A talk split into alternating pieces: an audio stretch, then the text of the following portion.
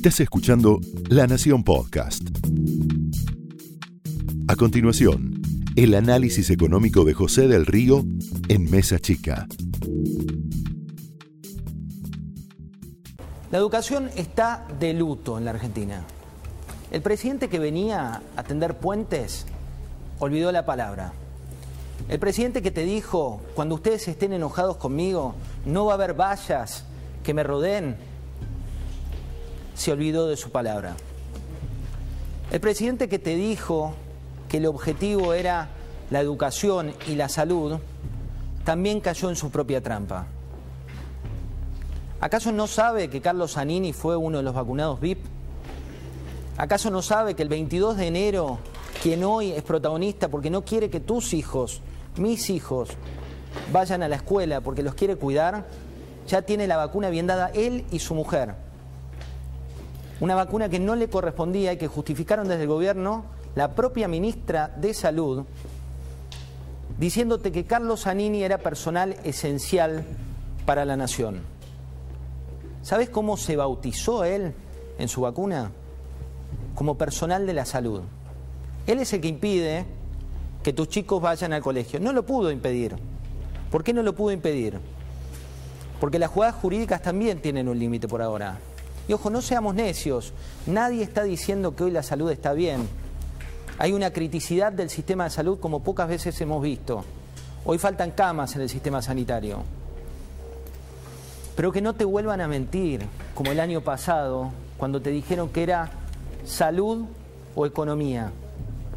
Que no te vuelvan a mentir con falsas antinomias, diciéndote que lo que hoy le preocupa a la ciudad son solamente dos semanas de encierro porque ¿sabes cuánto estuvieron encerrados tus chicos? 46 semanas, todo un año, todo el 2020. Que no te vuelvan a mentir con que estamos como Angela Merkel, pensando que somos Alemania, porque no somos Alemania. ¿Sabes lo que hizo Merkel en el discurso que citó el presidente? Fue al Congreso de la Nación para buscar un consenso. No emitió un decreto nacional de necesidad y urgencia, que se enteraron sus propios ministros por la puerta de atrás. ¿Dónde está el ministro de Educación, Nicolás Trota? ¿Cuál es la justificación técnica que tenés para explicarte por qué volvemos a usar el delantal blanco para bajar la educación y no para honrar a Sarmiento? ¿Acaso en 2020 todas las localidades tenían que estar cerradas 46 semanas? ¿Acaso la Unión Europea, que hoy te la citan como ejemplo, es un paralelo con niveles de pobreza en nuestro país que están por encima del 46%? No, no, que no te vuelvan a confundir. Hoy la educación está de luto. El Banco Mundial a nivel internacional estima pérdidas de al menos 10 billones de dólares en ingresos de por vida para esta generación. Y en países como el nuestro estamos sumidos en una pelea política donde no todo es lo mismo. 18 minutos le bastaron al presidente Fernández 18 minutos para una suma de contradicciones que te sacaban de contexto. La situación sanitaria es crítica y nadie es necio. Los médicos se esfuerzan y nadie lo saca de contexto, señor presidente. Usted lo ha dicho por cadena nacional. No hubo un corte, no hubo una edición. Pidió disculpas y eso también vale. ¿Qué te enseñan en el colegio?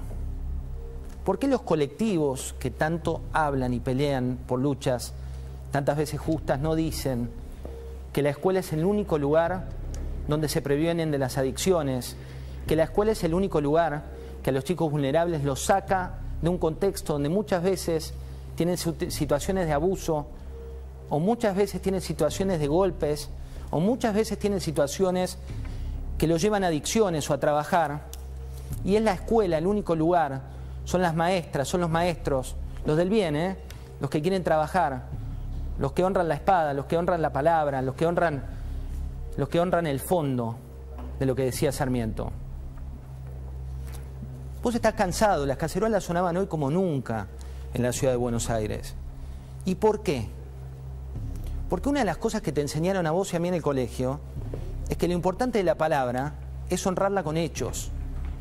Y ya estás harto de mentiras o harta de mentiras. ¿Acaso nadie se dio cuenta de los que hoy defienden que están cerrados los colegios? Que el año pasado los casinos y bingos abrieron antes, con un decreto, sí, un decreto estos que aparecen entre gallos y medianoche, donde privilegiaban tenerte 46 semanas cerradas a tus chicos, no yendo a la educación, para que te juegues un pleno, un pleno en la impunidad. ¿Acaso la palabra arbitrariedad e improvisación no es lo que te enoja?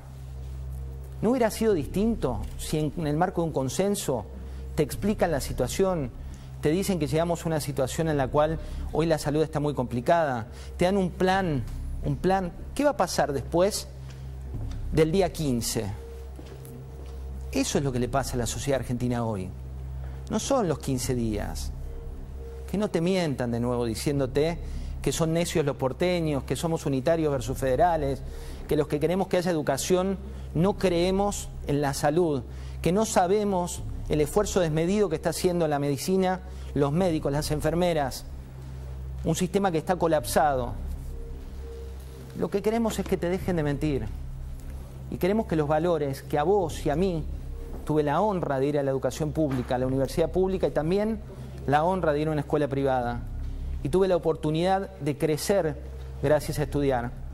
Y estudiar te permite ser más crítico, estudiar te permite entender, estudiar te permite tener valores, estudiar te permite saber qué está bien y qué está mal. Y la presencialidad es importante.